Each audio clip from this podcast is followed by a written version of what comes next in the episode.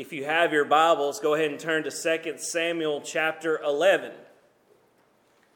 2 Samuel chapter 11, a very familiar passage to a lot of us today, if not all of us. Um, again, has a very heavy tone to the story for what it's going to address, and obviously some very uh, heavy topics, that specifically a particular sin that is mentioned, and obviously we'll do our best to keep that, um, you know, for, for everyone in here, uh, the topic, you know, as, as good as possible, but we do need to recognize the, the power of sin. And looking at David's life, particularly, we see a sin in his life that he allows to take over and how that builds on it one by one. When I was thinking about this passage, and I was thinking about and studying it, um, I was reminded back to my teenage years, and if you're around my age, you'll probably know this song too. Uh, there was a song that was a one hit wonder back in the day, and the, the beginning of the chorus, the phrase said this Even the best fall down sometimes. Now, some of y'all that know that my age, that song's gonna be stuck in your head the rest of the day. But that phrase, even the best fall down sometimes, is an important reminder to us that even the best of people are not perfect. Even the best of people fall in to sin. People are not perfect. People are going to fail, are going to make mistakes. Look, right now we're in the middle of a football season, and you could take the best quarterback in the NFL right now, and he's going to make a mistake.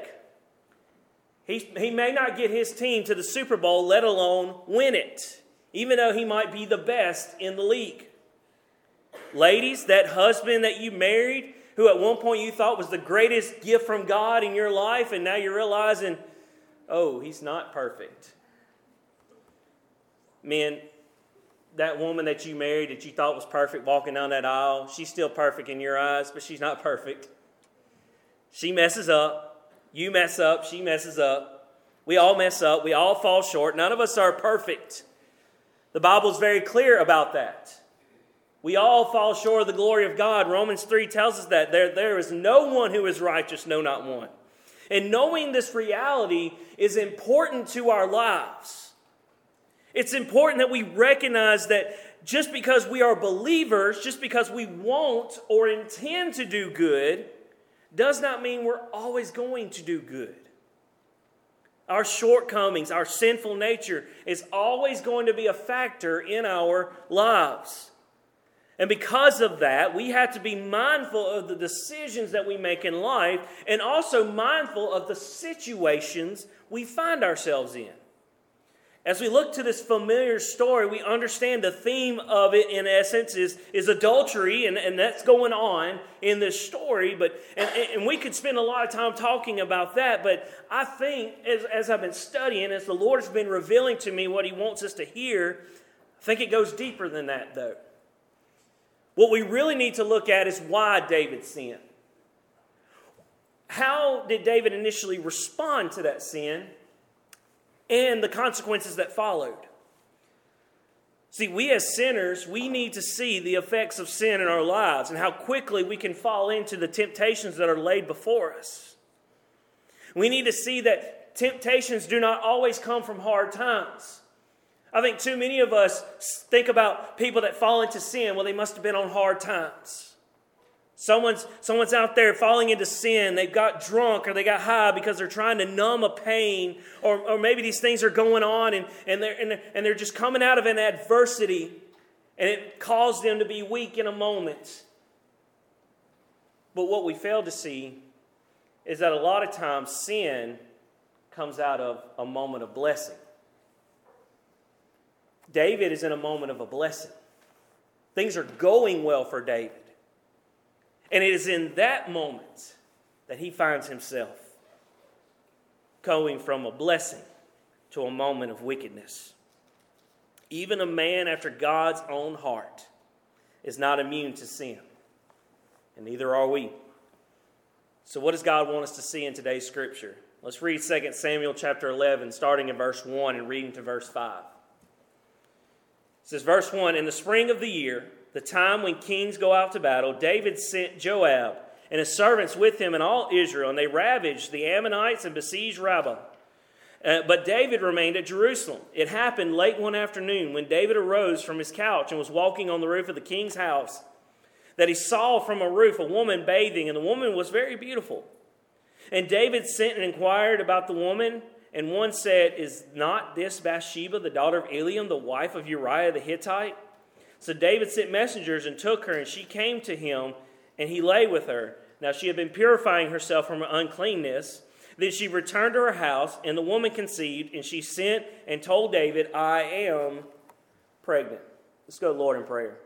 Father God, we give you the praise and the glory. We thank you for the worship that you have given us this morning, that you allow us to have. God, I pray that it was pleasing to your ear, God. But now, as we open up your word, may our ears be open and ready to hear your word. God, may you reveal to us, God, the, the effects of sin, how hard sin is on our lives and those around us, God, and how we can easily fall into it. God, help us to see what you want us to see. And God, may we respond in the way that you desire for us to respond today. God, we love you. We give you the praise and the glory. And it's in your Son's name I pray. Amen. First thing we need to see today about David is David's idleness. And I'm talking about idol worship. I'm talking about idle, I D L E his idleness. Verse 1 again says what? In the spring of the year, the time when kings go out to battle, David sent Joab and his servants with him and all Israel. And they ravaged the Ammonites and besieged Rabbah, but David remained at Jerusalem. Now, now we've seen before, and we see again up to this point, David has experienced many victories as king. David has been very blessed as a leader to experience many victories of war. Now, in the winter, typically wars would cease. They would, they would stop for, for a brief period because it was too cold. And so there was a period now where you see the winter and they've taken a break. Well, now spring has come, according to verse 1, and it's time to go back to war. It's time to go back to battle. But instead of David going back to the battle as kings are supposed to, as kings traditionally did, David sends Joab in his place. Now, the reason David does this is because he feels good about the victory. I don't have to show up and we're still going to be victorious. And clearly that's true because verse 1 tells us that, that they ravaged the Ammonites and besieged Rabbah. They took care of the enemies even without David being out there. And so some would say, well, it was no big deal for David not to be there. It was no big deal for David to miss out since the outcome was obviously going to be victory. But that's not really the point. See, David allowed himself to be idle and enjoy the blessings of a successful kingdom. And while there's nothing wrong with blessings, it's in those moments of blessing that we tend, as humans, to take our guard down. We, we, we let our guard down and we allow sin to creep in. And again, we, when we think of sin, we think it comes out of adversity. Oh, someone became an alcoholic because they started drinking because they had a hard time in their life. And while that's true, sure. But really and truly, a lot of times our sin creeps in when we are in a blessed moment. See, David's sin did not come out of adversity, it came out of a blessed season of his life. And what we have to understand is while blessings do come from the Lord, if we're not continuing to remind ourselves that those blessings come from the Lord, what happens? We take our eyes off of God. We lose focus and we convince ourselves that we're no longer dependent upon God. We can convince ourselves that we are the makers of our success and our blessings. And we forget that God is the one who gave it all to us. And when we lose that focus, we allow sin to get involved. Sitting back and enjoying the blessings of life is called idleness. And that's what David was doing.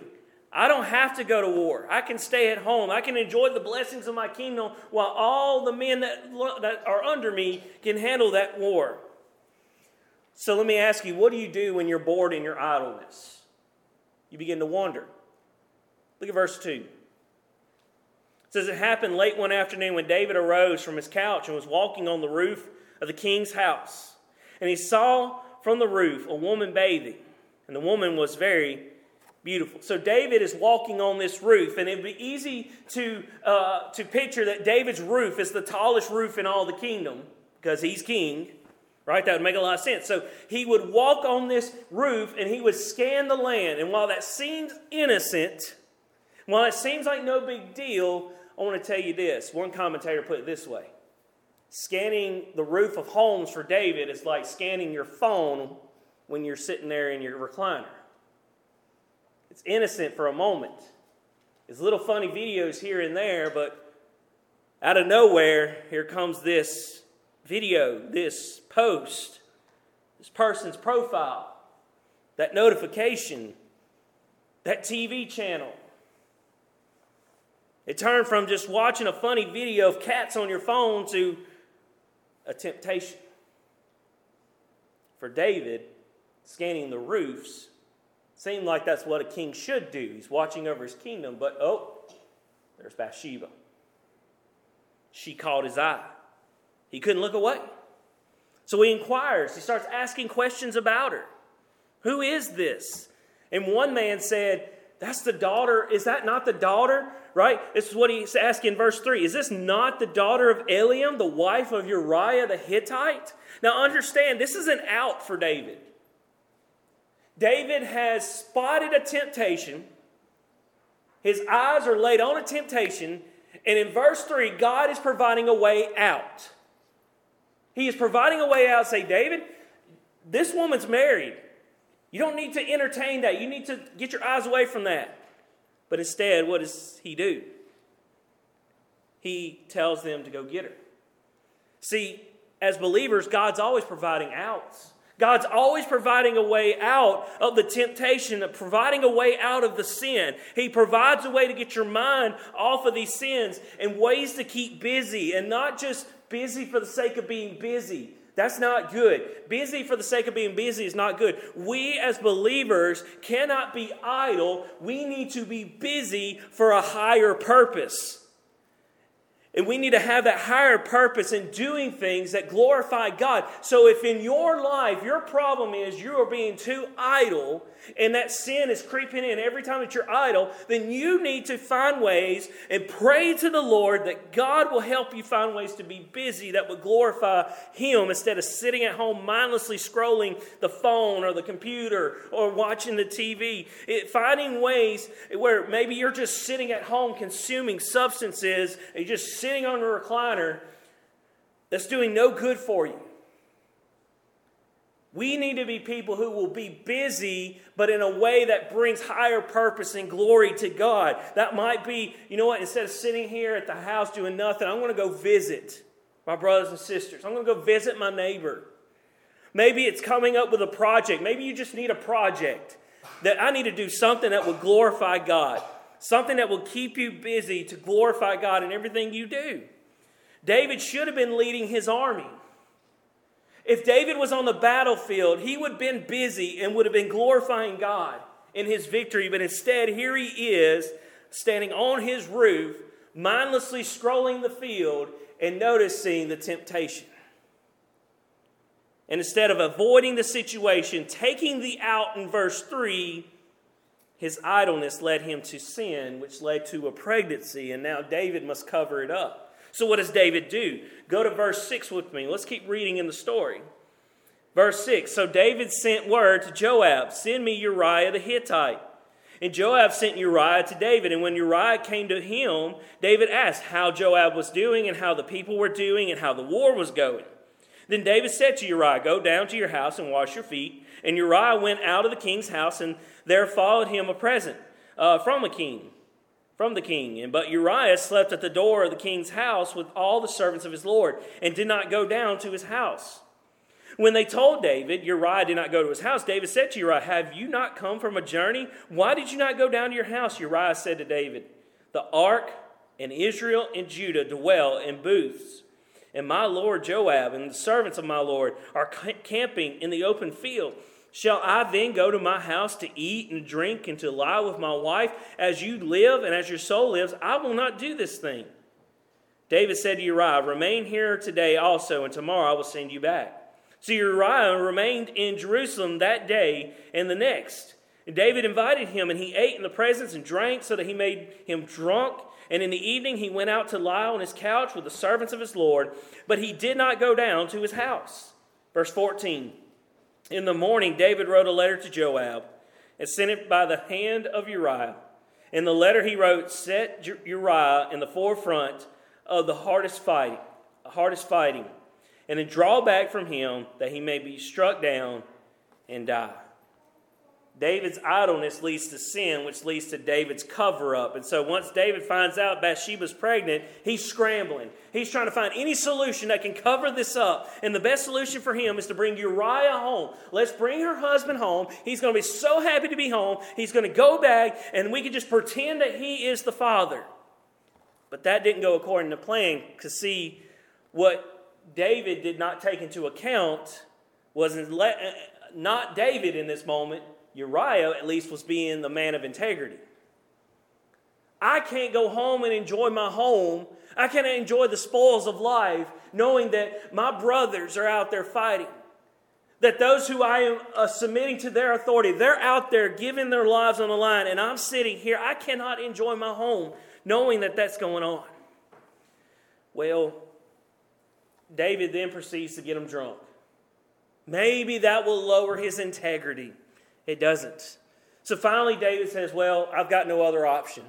He sends Uriah back with a note, and the note says, Put Uriah on the front of the biggest and hardest battle so that he may die. The attempts to cover up sin got worse and worse. And it led to a man's death who was innocent in this situation. We have to understand, church, our sin cannot be covered up by us.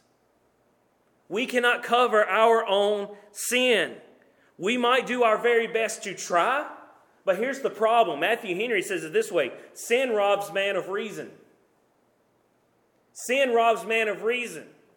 And so we try to we try to hide it ourselves, but all we do is make ourselves fall out of reason, out of a biblical understanding of what it means to cover our sin, and we try to hide it ourselves, and we don't approach sin biblically anymore.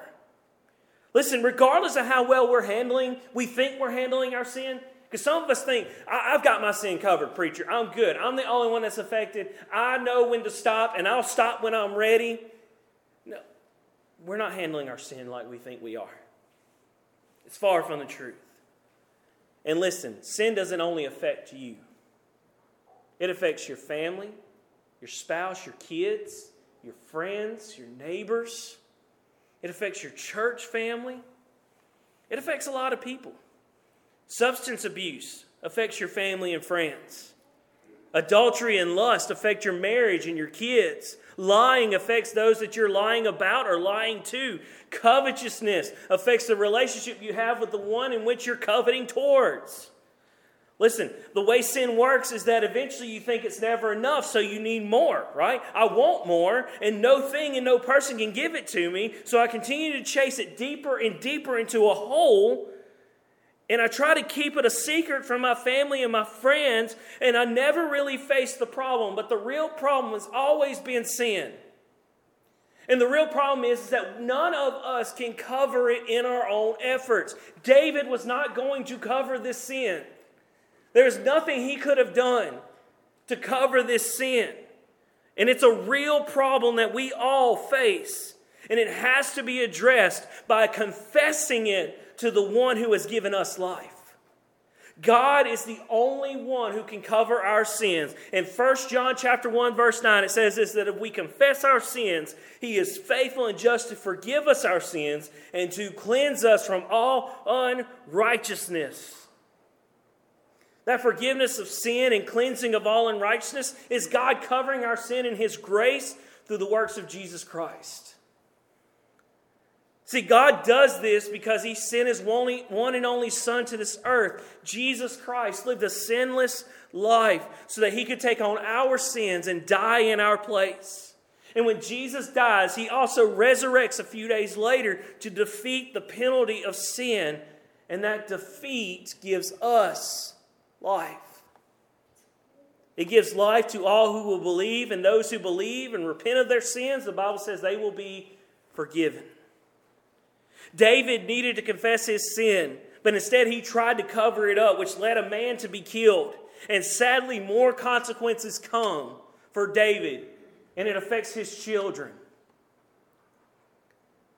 But as we continue to read in this part of the story, David's not remorseful. He's not remorseful for it. He's not repentant in any way. Instead, what does David try to do? He tries to come out the hero. This is David's false sense of heroism. Look at what it says in 22 through 27. So the messenger went and came and told David all that Joab had sent him to tell. The messenger said to David, The men gained an advantage over us and came out against us in the field. But we drove them back to the entrance of the gate. Then the archers shot at your servants from the wall. Some of the king's servants are dead, and your servant Uriah the Hittite is dead also. David said to the messenger, Thus shall you say to Joab, Do not let this matter displease you, for the sword devours now one and now another. Strengthen your attack against the city and overthrow it and encourage him.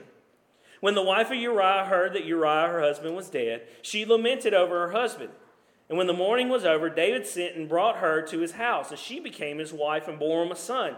But the thing that David had done displeased the Lord. So David was given the message that the job was done. The cover up has happened. Uriah has died. And so David pretends to show Joab some grace. Joab, it's all right. Look, you're going to lose some people every now and then. People are going to die in war. It's just a fact. You're okay, Joab. He shows Joab grace as if Joab wasn't involved in that as well. he plays it off like it's not a part of the plan. And then Bathsheba's given word your husband's dead, and she laments over it. But when the lamentation is over, David takes her in as her husband. So now everyone can see that David was such a gracious and compassionate king that he was willing to take in this poor little old widow as his own. He's a hero for his sacrifice. David is feeling very good about himself, but let me make one thing clear, church. David and Bathsheba can fool everyone in the kingdom. But they can't fool God. Neither can we. What's the last phrase that I read in verse 27? But the thing that David had done displeased the Lord. Let's make this clear today. God is not okay with your sin. God is not okay with sin. God is not okay with any sin, period. Too many people want to pick and choose what sin's okay and which ones are not so bad and which ones are still bad. Listen, sin is still sin. And all sin has the same consequence death.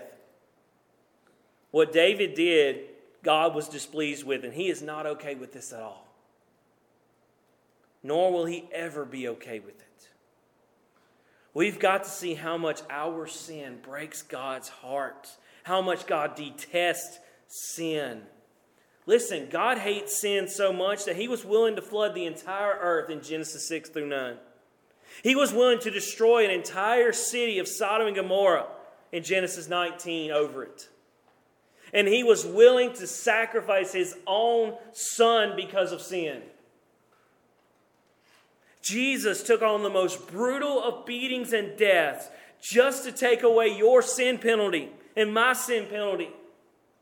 God cannot stand to see you in sin that he, was willing to sacrifice his own son so that you could get out of it. And we sit here today and we think that the sin we just committed was no big deal.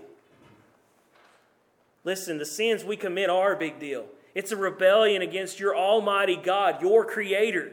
And so, yes, it's a very big deal, and it very much needs repentance today. We need to have our heads bowed deeply at this altar and seek forgiveness. Look, the altars remain empty in churches all across this Bible belt because we're too prideful to see how much we've rebelled against our Heavenly Father this week. Church, we need forgiveness today.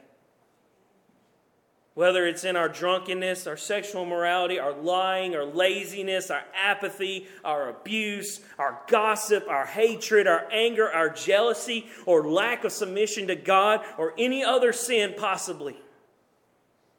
We need to seek the Lord and His forgiveness. Because the Lord Jesus was willing to die in your place for your sin. He was willing to take your place so that you can be free from sin's grasp and rest in the arms of a heavenly Father. But that rest requires faith. It requires belief in the work of Christ through his death and resurrection. Do you have that kind of faith today? Do you want that faith? Listen, if you've yet to put your faith in the Lord, if you recognize today that you are not a believer, today you can receive salvation. It is for all who will believe.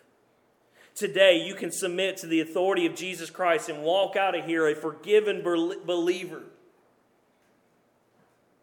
Even in all of our sin, even with all that God feels about sin, He was willing to give you life.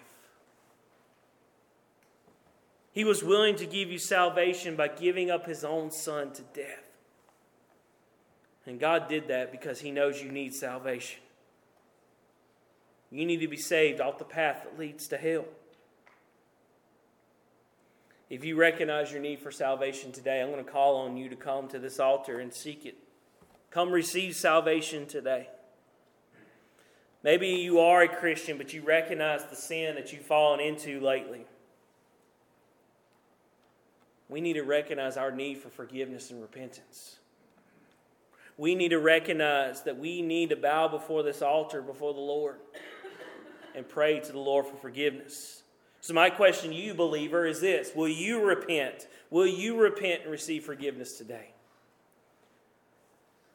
Maybe today you're in here and you simply just need prayer. Pastor, life has been kicking me down. Pastor, life's been hard lately. Maybe you are in a difficult season. I want to tell you, as much as God hates sin, He loves you. He loved you very much that He's willing to send Jesus. And He loved you very much that He is pouring out His love on you. He's pouring out His comfort and His grace. So if you're in a difficult place, trust in what the Lord has told us that He is our shelter, He is our hiding place. We, we can hide under the shadow of His wings, that He is our refuge and our fortress. And God provides that to all who believe. So maybe today you simply need prayer. If you need me to pray for you, I'll be up here up front.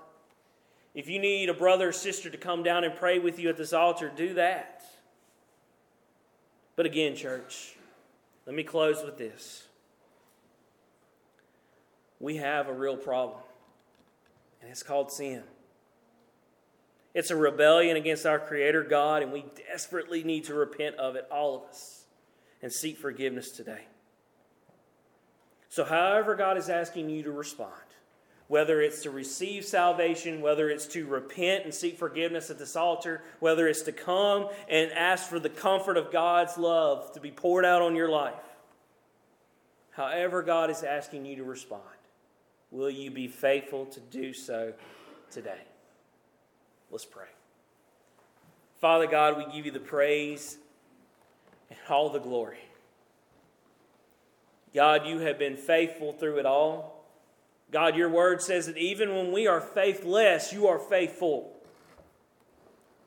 And so, God, I pray that as we all look within our hearts and we look to the inner depths of our soul, that the sins that we are committing, God, the sins that we come to every time that we're idle, the sins that we come to every time we try to numb the pain, that God, we would lay that before you that God, we would give that to you. We would confess it to you so that we would be cleansed from all unrighteousness.